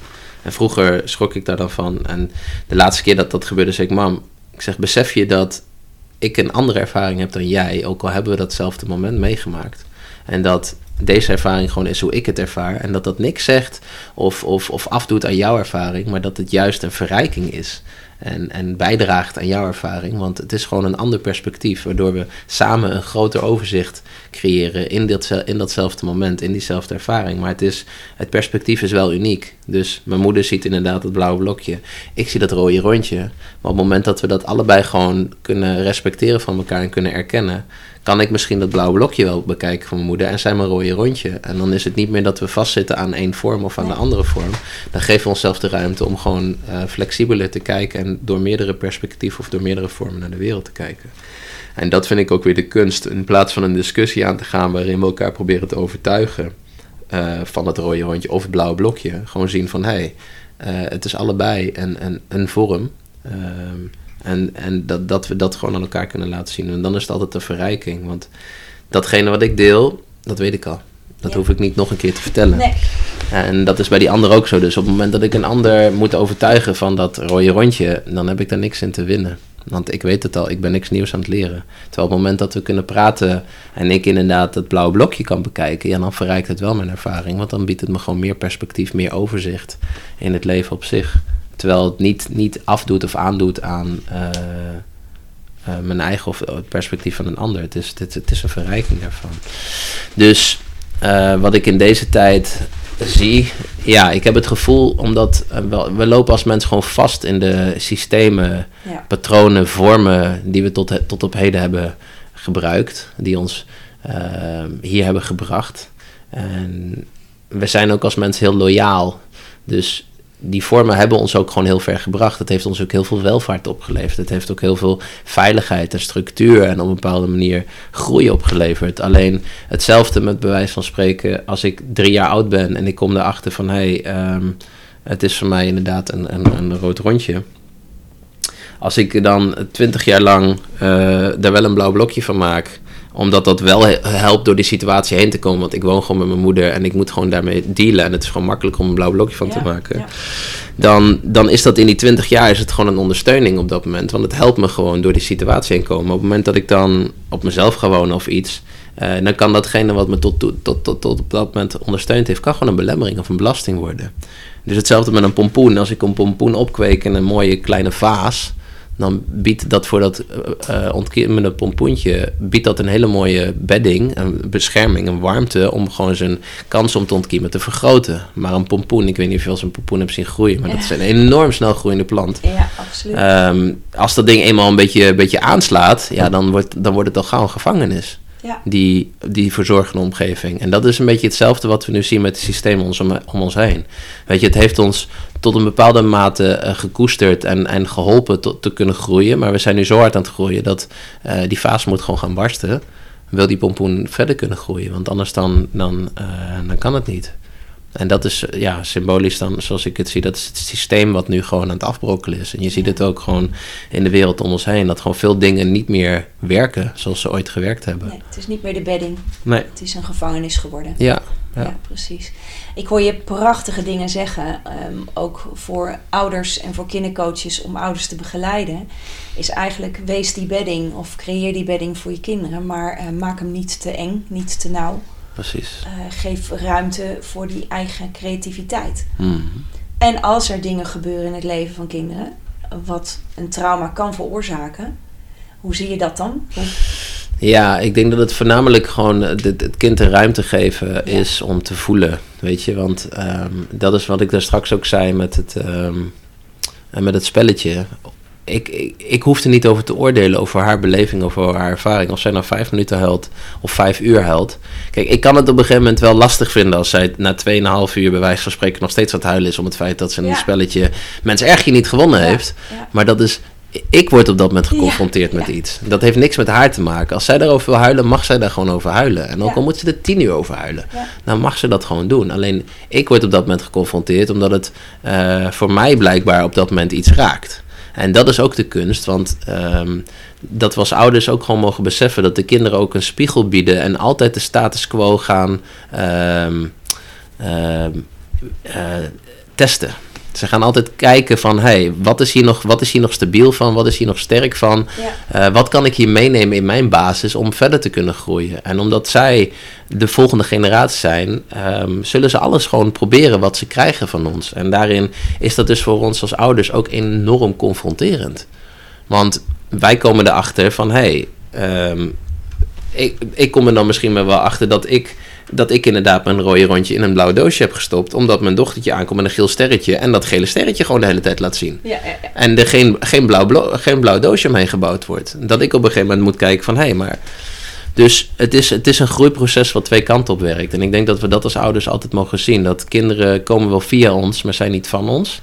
Ja. Uh, en we zijn hier om ze de, de ruimte te bieden om, om, het, om het zelf te ontdekken. En we mogen daarin delen wat wij zijn tegengekomen. Maar we hoeven nooit te zeggen dat dat, uh, dat dat absoluut is of dat dat de weg is voor hun. Het is meer gewoon van, ja, eigenlijk ook hetzelfde met wat ik deel met mijn kennis. Ik ga niet zeggen dat het zo werkt. Dit is wat ik ben tegengekomen en dit is hoe ik heb ervaren dat het voor mij werkt. En al deel ik uh, twee uur informatie met je, en is 85% daarvan kan je niks mee. Als je met die 15% wat kan, pak dat dan alsjeblieft. Ja, dat is je en, en al is het maar 1%, pak dat dan alsjeblieft. Maar neem het niet aan klakkeloos van, oh, dit moet ik gaan doen. Nee, voel voor jezelf wat daarin resoneert. Weet je, hetzelfde met uh, bepaalde boeken. Ik heb ook de Bijbel wel eens gelezen. Dan, uh, er staan fantastische verhalen in. Um, maar er zitten dingen bij die resoneren helemaal niet met mij. En er zijn bepaalde dingen die herken ik en erken ik gewoon. Dan voel ik gewoon van ja, dit klopt. Omdat ik het gewoon in mezelf ook op een bepaalde manier zo voel. En, maar ik neem het niet voor waar aan op het moment dat ik niet voel in mezelf dat het resoneert. Of dat het inderdaad iets is wat ik ook zo ervaar. Dat betekent dus dat jij echt heel erg in verbinding bent met alles wat er in jou ehm, is. Ja, voor zover ik daar uh, toe in staat ben. Ja. ja. En ook elke dag daarin verder groeien en, en ontdekken. Mhm. Ja. En hoe neem je jouw dochter daarin mee? Leer je haar dat? Of uh, Ja. is ze al verbonden en blijft ze dat? Hoe doe je dat als vader? Ja, nou, ik, ja, het is voornamelijk ook vaak vragen stellen. En gewoon vanuit die nieuwsgierigheid ook gewoon... Ja, het is een hele wereld op zichzelf, hè. Dus ik, ik vind het gewoon heel interessant om haar gewoon te leren kennen. En met dat ik haar leer kennen, uh, mag ze zichzelf ook beter leren kennen. Mag ik mezelf ook beter leren kennen. En ik heb geen, uh, geen doel voor haar. Ik heb geen... Um, uh, het, het, enige wat ik, wat, ik, wat ik graag zie is dat ze gewoon op een gezonde manier gelukkig kan zijn. Met datgene wat er in haar leeft. En datgene wat zij voelt dat ze aandacht mag geven. En um, ik probeer haar daarin gewoon te ondersteunen en te bekrachtigen in datgene wat zij voelt. Van ja, dit is, dit is, uh, dit is iets wat ik wil onderzoeken. Dus om een voorbeeld te geven, we zijn uh, kort geleden zijn begonnen met Aikido samen. Ja, omdat zij graag uh, wat dingetjes wilde leren. Dus nou, dan gaan we dat doen. Dan gaan ja. we gewoon kijken wat dat, hoe dat is en of je dat, of je dat leuk vindt. En, maar dan is het ook niet zo dat ik daar een bepaald doel mee heb. Dus um, we gaan dat gewoon onderzoeken. En we gaan gewoon ontdekken wat dat brengt. En als ze bij wijze van spreken na vijf lessen of na tien lessen zoiets van... nou, dat is hem toch niet, dan is dat hem niet. Nee. Weet je? En, als ze er um, voldoende voeding uit heeft gehaald. Dan, ja, precies. Dat klaar is. Ja, precies. Weet je, waar we vroeger bij wijze van spreken, uh, als je een sport koos, er gewoon een jaar of twee op moest zitten. Want ja. je moest gewoon doorzetten. Afmaken, ja. afmaken. Terwijl je na twee keer al achterkwam misschien van, nee, ik vind het helemaal niks. En dan een jaar lang jezelf elke keer uh, over jezelf heen moet zetten om ergens heen te gaan. Om iets te doen waar je eigenlijk al van voelde dat het niet werkt. Weet je wel, dan, dat, dat is voor mij, ja, dat is, dan ga je van de, dan ga je van de mens af. Dan ga je van de, van je authenticiteit, van je intuïtie af, door dat soort dingen dan vanuit idee te blijven vormgeven. Ja. En dus, ja, het is voornamelijk kijken, hé, hey, waar ben jij? Waar ligt je interesse? En hoe kan ik dat bekrachtigen en ondersteunen vanuit datgene wat ik te bieden heb voor jou? Um, als ouders kun je dit doen. En kan een kind prachtig floreren, maar dan komt het kind in de wereld. Mm -hmm. De wereld ziet er toch echt wel wat anders uit. Het ja. schoolsysteem bijvoorbeeld, hoe gedijt ze daar? Goed. Um, ze heeft wel dat ze op momenten terugkomt en dat er gewoon bepaalde dingen op school zijn gebeurd.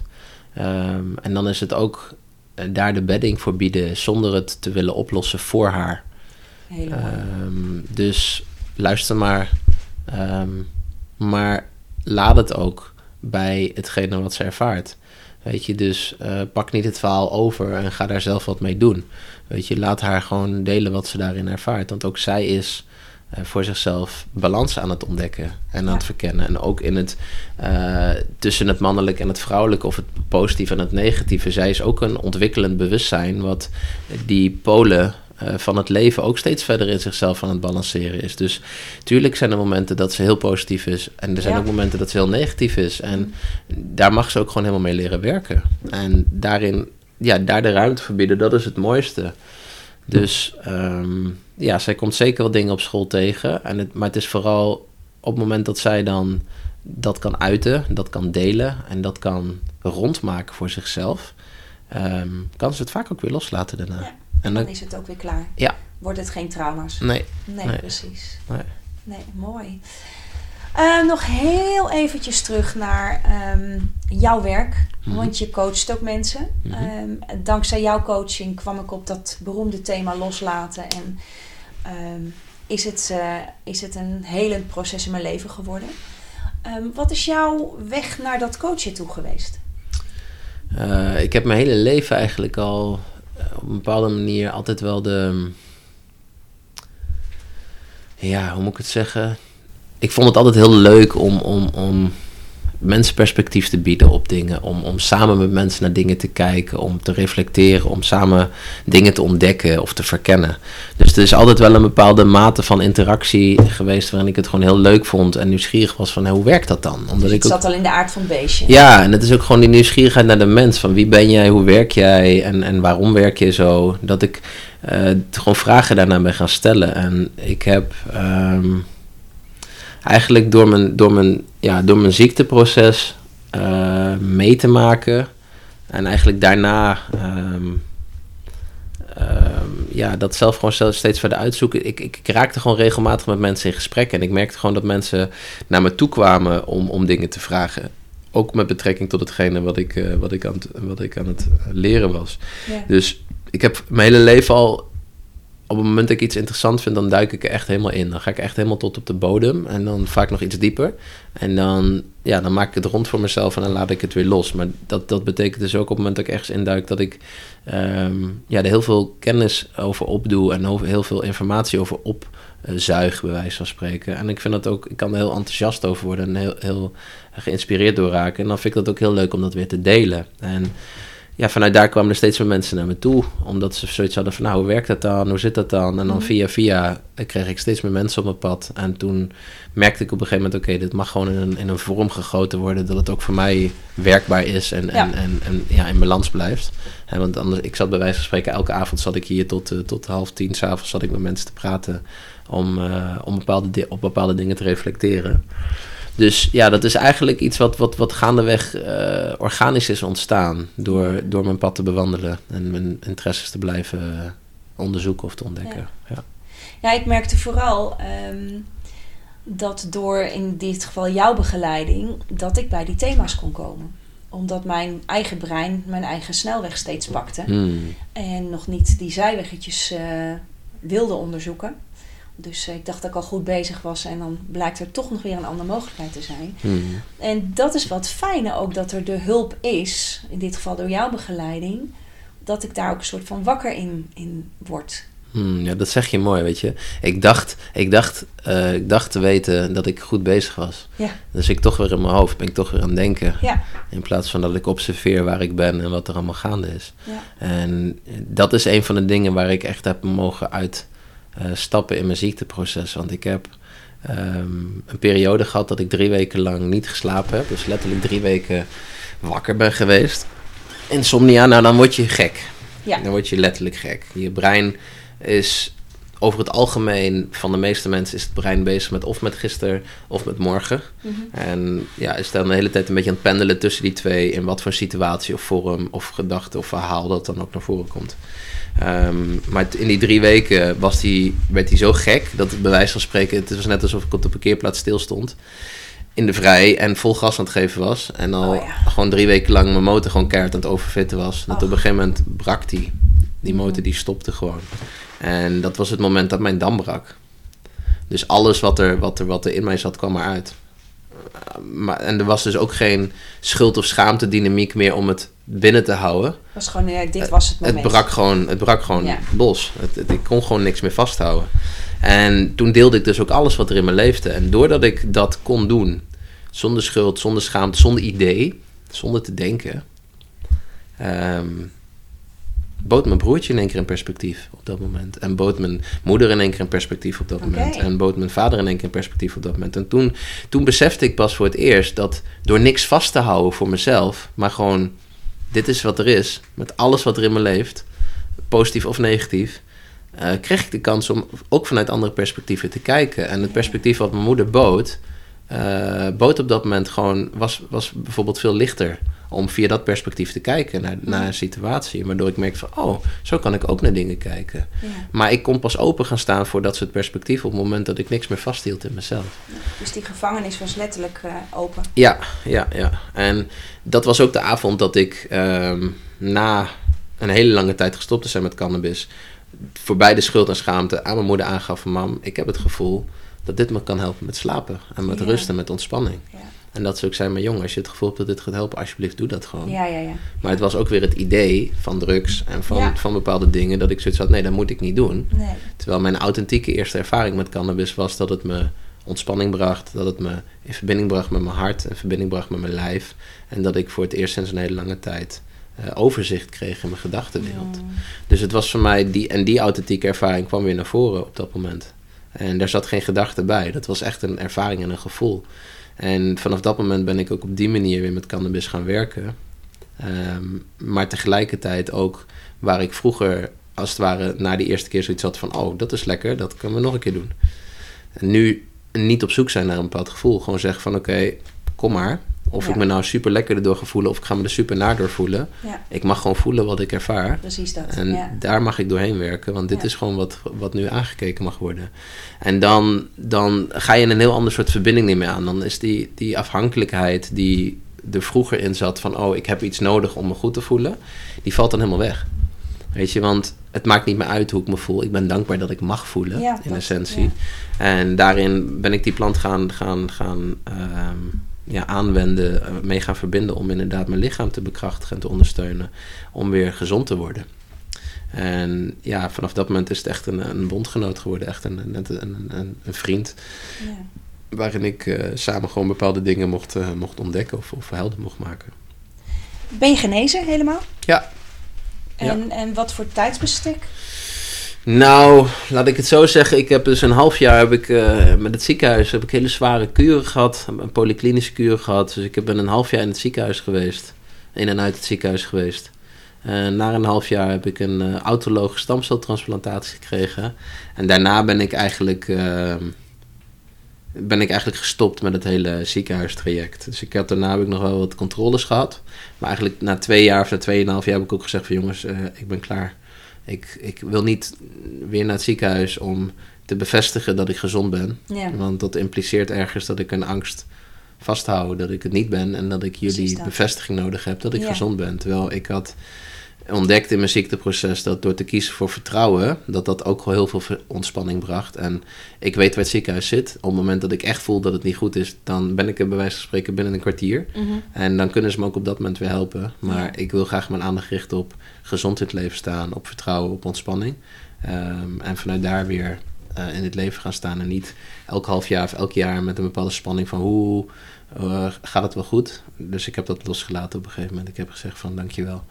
En eh, ik laat het achter me. ja. Dus, en Ja. dat is nu tien jaar geleden ruim. En het is nog steeds achter je. Ja, Ja, Ja. mooi. zeker. Ik merk dat zelf ook. Ik heb ook de keuze gemaakt om eh, de controles verder te laten voor wat het is. Met name ook omdat ik steeds weer in een angstsetting kwam. Eh, Werkelijk door mijn eigen brein, maar ook door wat er verteld werd. En ik voelde dat de, de liefde die ik voor mijn lichaam heb veel helender is dan eh, de angst die ik steeds heb van, oh jee, heb ik weer een plekje. Hmm. Terwijl die angst er ook is, want ik blijf mezelf wel controleren de hele tijd. Mag ook. Maar het is voor mij meer een alertheid dan een angst geworden. Hmm. En de staat van liefde is helend. Ehm, ja, terwijl ik niet weet of het de juiste keuze is, maar dat weet ik natuurlijk nooit. Ja, ik, weet, ik voel hem. Hmm. En dat is voor mij de enige weg. Ja, dat is het, weet je. Kijk, en op het moment dat we ook geen voorkeur meer hebben voor leven of dood, maar mogen afstemmen op datgene wat klopt, dan Mhm. kan de dood ook geaccepteerd worden voor wat het is. Ja, Ehm, en dan hoeven we het ook niet meer te voorkomen. Want ehm, ik heb een van de dingen ook in mijn ziekteproces om te kunnen helen, was het, was het accepteren van de dood.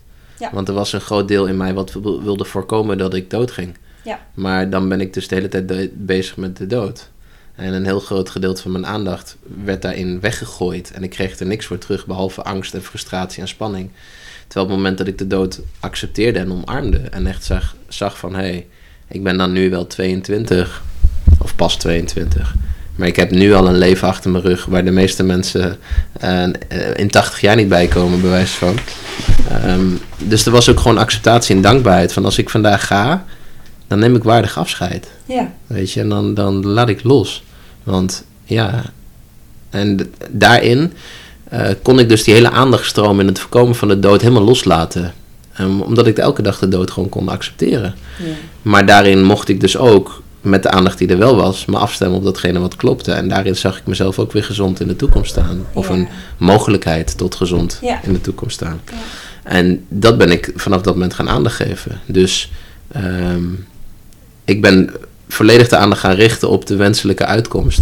In plaats van op de eh, het tegenovergestelde, datgene wat ik niet wil. Nee, Eh, precies. want het, ze zeggen ook wel eens, niet wordt niet erkend door het universum. Dus ze zeggen, ik wil niet dood. En ik haal het woordje niet ertussenuit. Dan ben je dus, ik wil dood aan het zeggen. Je bent aandacht aan het sturen naar de dood. Ja. Waardoor de waarschijnlijkheid dat dat naar voren komt steeds groter wordt. Ja. En eh, of dat nou weerstand of aantrekkingskracht zit in hetgene wat je aandacht geeft... eh, dat is de polariteit die je geeft aan de aandachtstroom. Maar de aandacht stroomt neutraal nog steeds door aan het onderwerp of datgene wat je aandacht geeft. Dus Ja. je gaat daar meer van uitnodigen in je leven. absoluut. Ja. en kanker is, ik heb het zelf ook gemerkt. Ik heb natuurlijk geen uh, hele ingewikkelde kanker, maar wel, um, wel kwam het thema dood op mijn pad. Leven en dood. De trauma's die bij mij in mijn leven uh, hoorden bij het thema dood, kwamen direct naar de oppervlakte toe. Mm. En door daar echt mee te kunnen zijn en daar ook liefde voor te voelen en um, het volledig te omarmen, kon ik dat ook weer laten voor wat het was. Mm. Is het nu, ja, in het nu is er geen probleem, in het nu leef ik en is het, uh, is het leven zoals het is. Ja. Had jij de tijd willen missen? Nee. nee, het is voor mij een, een, een, een, een groot cadeau geweest. Want de inzichten die me gebracht heeft, de compassie die ik tegenwoordig mag voelen, ook op het moment dat ik met mensen werk die zelf ziek zijn, die had ik nooit op deze manier kunnen, kunnen ontdekken of kunnen ervaren als ik het niet zelf had meegemaakt. En een van de, een van de verhalen rondom de shamaan is ook dat de shamaan die wordt eerst zelf ziek. Die gaat eerst zelf door een uh, diep dal, door een ziekteproces heen. Om daarin te leren hoe hij zichzelf mag helen. Om vervolgens daarin die ervaring te delen. Ja. En dat is ook hoe ik het heb ervaren. Dus uh, nee, het is voor mij, het is voor mij echt een, een, een zegen geweest in dat opzicht. Ook al was het een hele negatieve periode, fysiek gezien. Het was een, uh, mijn hele ziekteproces, daar ben ik heel dankbaar voor. Want het heeft uh, de waarde en kwaliteit die ik nu uit het leven haal. Ik, ik, ik, ik weet niet of ik die op die manier uit het leven had gehaald als ik dat niet had meegemaakt. En ook de, de diepgang die ik tegenwoordig mag ervaren, um, die was daar niet. Ik leefde veel oppervlakkiger, om het zo maar te zeggen, voor die ja. tijd. Ja. Dus nee, ik ben heel dankbaar voor in dat opzicht. Ja. ja, Um, voor de mensen die er een beetje nieuwsgierig naar zijn, hoe is nou precies jouw werkwijze? Hoe kunnen ze je vinden? Hoe, uh... Ja, mijn werkwijze. Nou, um, mogen de mensen zijn die interesse hebben om inderdaad um, kennis te maken met betrekking tot cannabis en wat dat voor hen kan betekenen, dan kunnen ze via kanshaman.com uh, kunnen ze contact zoeken. Er staat een contactformulier op de website of via info.kanshaman.com. Ik zal de link trouwens even onder de podcast zetten. Dat is goed, oké. Okay. Um, en wat we doen is wij, wij, wij, wij geven het alleen als gift ter kennismaking aan mensen. En dat is altijd in combinatie met een intake of een consult. Omdat voor ons um, een stukje begeleiding gewoon heel waardevol is. Omdat um, ja. Dat kan ik beamen. Ja, en, en ja, weet je, kijk, om een voorbeeld te geven. Stel, jij komt uit een familie uh, die al drie generaties lang uh, hun knie kapot aan het slaan is met een hamer. Als ik jou dan een hamer in handen geef, Um, dan is dat niet echt een heel handig gereedschap voor jou. En de waarschijnlijkheid dat, dat, dat je er destructief mee omgaat, is dan heel groot. Ja. Terwijl op het moment dat ik jou die hamer in handen geef en ik zeg: Hé, hey, Jeanette, kom, we gaan samen even een, een huisje bouwen. En ik laat jou dan nog, nog iets zelf mee maken. En ik zie dat je vaardig bent in het gebruik van die hamer. Uh, dan heb ik meer vertrouwen in dat je die hamer op een ge gezonde manier kan gebruiken. Terwijl ik zie in de wereld om ons heen met cannabis, zie ik heel veel mensen hun knie kapot slaan, bij wijze van spreken. Ja, ja, Weet je wel? Dus op het moment dat we daar niet op een gezonde manier mee werken, um, ja, dan is het nog steeds een heel mooi gereedschap, maar dat kunnen we constructief en destructief gebruiken. Dus uh, door mensen een handvaten mee te geven, een stukje begeleiding te geven, de aandacht te richten in een bepaalde richting met betrekking tot hey, hoe, hoe kan ik intenties formuleren of hoe kan ik dingen neerzetten, uh, vergroot je gewoon de waarschijnlijkheid dat het ook werkelijk iets voor hen kan betekenen in de zin van verhoging van welzijn. Uh, dus vandaar dat, dat en, en, en de feedback die we krijgen, uh, de kennis die we opdoen uh, bij alle verschillende ziektebeelden, symptomen, ervaringen, um, is voor mij gewoon heel interessant. Want ik vind, ja, is echt die onderzoeker of die wetenschapper die gewoon wil kijken van, oké, okay, wat doet het dan bij verschillende mensen? En ik heb nu de afgelopen tien jaar voor meer dan 500 mensen hebben we dat mogen ja, eh, naturalistisch onderzoek mogen doen, zeg maar. Ja, ja. En ook dat geeft gewoon heel veel inzicht in bepaalde symptomen, dynamieken, patronen, waardoor ik ook in mijn uh, begeleiding, in mijn coaching, in mijn, in mijn uh, delen ook weer verder kan afstemmen op de mensen die daarmee werken. Ja. Dus het is voor mij ook gewoon die feedback heel waardevol. Ja, het grappige is, uh, door jouw begeleiding, hè, de melanoom zit op een plek. We kwamen op het thema loslaten, dank aan jou. En het blijkt precies op de darmmeridiaan te zitten, mijn, mijn uh, melanoom. Dus dat was precies het juiste. Hmm. En, en, daardoor kreeg ik al meteen een, een ander soort richting te pakken. Die ik waarschijnlijk zelf had overgeslagen, omdat mijn brein verstandig genoeg is om er omheen te, hmm. te werken. Ja. Dus de begeleiding is wel degelijk heel erg fijn. Um, ze kunnen naar jouw website, ze kunnen contact met je opnemen. Mm -hmm. um, cannabis, uh, kan het ook verslavend zijn? Ja, op het moment dat we het gaan gebruiken om dingen in onszelf niet te voelen. En om bij wijze van spreken, zoals ik eerder Ah zei, ja, ons gewoon, gewoon fijn, fijn te voelen. Dus gewoon verzorgd te worden door die moeder. Maar niet, niet bezig te zijn met het hele. Of met het, met het, met het eh, aankijken van de wond of het aankijken van de pijn. Eh, dan kan ze inderdaad een psychologische afhankelijkheid creëren. Waarin je ja, uitreikt naar haar om je beter te voelen. Ja. Omdat elke keer als je niet goed genoeg voelt, dat zij een stukje verlichting daarin kan brengen. Dus, maar eh, lichamelijk gezien, ehm, omdat het stoffen zijn die nagenoeg eh, lichaamsidentiek zijn, Ja. is de, de fysieke afhankelijkheid is nihil. Ehm, suiker is in dat opzicht verslavender, chocola Ja. is dat, dat met eh, dat, koffie is verslavender. Eh, dus eh, het kan wel als je het een langere tijd gebruikt en je stopt ermee, dat je in een paar dagen, twee tot drie dagen, wat minder goed slaapt. Maar over het algemeen is dat het dan ook. Maar de psychologische afhankelijkheid die kan, die kan wat, wat, wat heftig zijn voor mensen die daar echt op die manier mee werken. Ja. Ehm, Maar goed, hoeveel mensen zijn er afhankelijk van medicatie? ja, Dus Ja. dat is hetzelfde. ehm, Ja. En ook niet worden begeleid. ja, Ik denk volgens dat als ik dit zo hoor, dat de juiste begeleiding erbij ehm, eigenlijk ook de sleutel is. Ehm, ja, hoe moet ik het zeggen? Ik, ik voel heel erg dat in dit geval de cannabis voor mij de grootste spiegel is. mhm. Maar wel door de juiste begeleiding kan ik er ook in kijken. Ja, en dus, kijk, ik heb voor mezelf natuurlijk ook een aantal dingen inzichtelijk mogen maken, waardoor ik ook bepaalde perspectieven erop kan bieden. Ja. Eh, maar dat is wel door, door bepaalde dingen heen te bewegen. Kijk, ik heb zelf ook gewoon in eerste instantie met die afhankelijkheidsdynamiek in mijn puberteit gewerkt. Ehm, en daar ook in vastgelopen. Dus Mhm. ook ik was mijn knie kapot aan het slaan met die hamer, Ja, om het zo ja. maar te zeggen. Tot ik op een gegeven moment erachter kwam dat die hamer nog veel meer functies had. Mhm. En dat je er veel meer mee kan doen. En in, in- inmiddels heb ik er al meerdere huizen mee mogen bouwen. Ja. Ehm, dus, dus, maar het is door die ervaring te mogen delen, door ehm, daar een perspectief op te bieden, dat mensen ook kunnen zien van, oh hey, eh, de, er zijn meerdere manieren op hoe je hiermee kunnen werken. Dus voor, daarom is voor mij die begeleiding ook heel waardevol om dat te doen. Ik heb wel het gevoel dat er mensen zijn die dat ook, eh, als, de, als de intuïtie aanwezig is, dat ze dat zelf kunnen. Ja. Ehm, maar ja, ik zie ook heel veel mensen die gewoon daar niet goed in staat toe zijn. Nog En niet. nog niet goed toe in staat zijn. En dan is het gewoon heel fijn om een, een, een opstapje of een stukje begeleiding te kunnen bieden. Want ehm, ja, ook in jouw geval, als je die handvat eenmaal hebt gehad in het begin... en je begint eenmaal te werken met de ervaring... je begint zelf te zien en te voelen wat het doet... ja, dan op een gegeven moment als dat balletje gaat te rollen... en je hebt dat momentum een, een beetje aangewakkerd... dan, ja, dan, dan lukt het ook wel. Ja. Dan kan je er zelf ook wel op die manier Ja, mee als je werken. weet hoe de hamer werkt, dan eh, kun je hem gebruiken. Ja, Absoluut, precies, absoluut. precies. Dat is ook hoe ik coaching zie en ook kindercoaching. Ja. Het is een tijdelijke begeleiding eh, uiteindelijk naar leer mij het zelf te doen. Hmm. En in dit geval is het in jezelf, met jezelf werken, is gewoon nieuw terrein voor, Hmm. voor onze maatschappij. En eh, nu op dit moment gelukkig in opkomst. Dat is Ja, meer dan nodig. Zijn er dingen in deze podcast die je nog gemist hebt in mijn vragen, waar je eigenlijk zelf zegt van hé, hey, ehm, hier wil ik toch ook nog even de aandacht op richten? Hmm, goeie vraag. Hmm. Ja.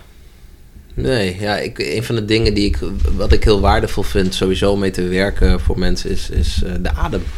Weet je, dit is een van de dingen die gewoon heel praktisch is ehm, om mee te werken. Mensen die, die geneigd zijn om in hun hoofd te zitten, ga maar eens wat vaker gewoon bewust naar je ademhaling. Voel maar eens de zintuigelijke eh, eh, ervaring, sensatie van, van het ademhalen. Van je, van je borstkast die open gaat, van je buik die uitzet, van je lucht die naar binnen stroomt. En weet je, door op die manier zeg maar je aandacht te richten ehm, op, op je zintuigen, ehm, geef jezelf ook de ruimte om steeds beter je aandacht te leren sturen. Ja. En je kan je aandacht op die manier ook leren trainen als een spier. Net zoals dat ik mijn, hè, bij wijze van spreken nu met mijn vingers op tafel kan tikken zonder dat ik erover nadenk. Zo kan je die aandachtstroom ook steeds beter leren sturen. Op een manier dat eh, op het moment dat je merkt van ik zit in mijn hoofd. Je bijvoorbeeld vraagt waar is mijn adem? En dat je hem terugbrengt naar je ademhaling. En dat je daarmee, eh, dat je daarmee zeg maar stap voor stap eh, steeds... Ja? Hij is goed gegaan. Ja, er ging even iets mis hier met de techniek, maar we hebben hem weer te pakken. Ah, kijk. Nee, maar de, de adem is voor mij gewoon heel krachtig. Dat is ook een van de redenen waarom we in onze ceremonies ook werken met, met ademhalingsoefeningen. Ja. Eh, we hebben daar ook een aantal tracks voor gemaakt dat mensen daarmee kunnen werken. Ik vind eh, bijvoorbeeld eh, Wim Hof vind ik daar ook echt gaaf in wat Ja, hij doet. ja, maar ook Stanislav Grof, de man die holotropisch ademwerk voor zover ik weet een beetje uitgevonden heeft. Eh, het zijn ook hele krachtige methodes om gewoon een stukje zelfbewustwording of, of ook in staat van bewustzijn te komen waar je meer inzicht of, of eh, helderheid krijgt in de dynamiek in jezelf. Ja. Ja, inderdaad. ehm, ik had hem inderdaad gehoord en ik heb hem gemist in de vraagstelling. Dat klopt, je hebt gelijk. Ehm, en ook voor, voor kinderen is het heel belangrijk om die ademhaling als, ehm, Ja, als werktuig mee te kunnen nemen. ja, En op het moment dat je een emotie voelt, om daar naartoe te ademen, om daarmee te zijn en om het helemaal te laten Mm. gebeuren, absoluut helemaal waar. ja. Vooral Ja. naar- goed naar de buik. Ja, ja, Ja, ja. ja. Ja, zeker. Mooi, dankjewel. Met Ik, alle eh. Ik heb ademloos geluisterd. Gelukkig niet helemaal, anders zat ik hier niet meer. Ja. Maar eh, dank voor, voor je wijsheid, voor je inzichten en voor het delen van jouw eigen persoonlijke verhaal. Als mens, als vader, als man en eh, als eh shamaan. Heel fijn. Ik zet de link nogmaals van Kanjeman onder deze podcast, zodat je dat zelf ook nog eens op kunt zoeken, mocht je dat willen. En ehm, ja, ik hoop dat je hier iets eh, mee kan in deze podcast. En eh, ja, graag neem ik jullie volgende keer mee, want ik ga na deze podcast een podcast opnemen met iemand die doet iets met bioresonantie en acupunctuur. Ook een hele mooie manier om het helend proces van je eigen lichaam, om het zelfhelend proces eh, aan te sturen. Ik wens je een hele fijne dag en graag tot de volgende keer.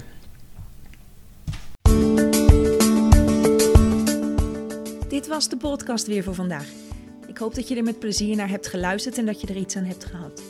Wanneer je meer wilt weten over mijn werk of de opleidingen kun je kijken op de website. We hebben er twee. Op www.magievankindercoaching.nl vind je alles over de opleidingen kindercoaching. En op www.acasia-coach-academie.nl vind je nog meer leuke producten. Zoals persoonlijke coaching, kindercoachcoaching, mentoring, natuurcoaching en ouderavonden of lezingen. En mocht je iemand weten die deze podcast misschien ook interessant vindt, attendeer hem of haar er dan op. En volgende week heb ik weer een nieuwe podcast, dus wie weet tot volgende week.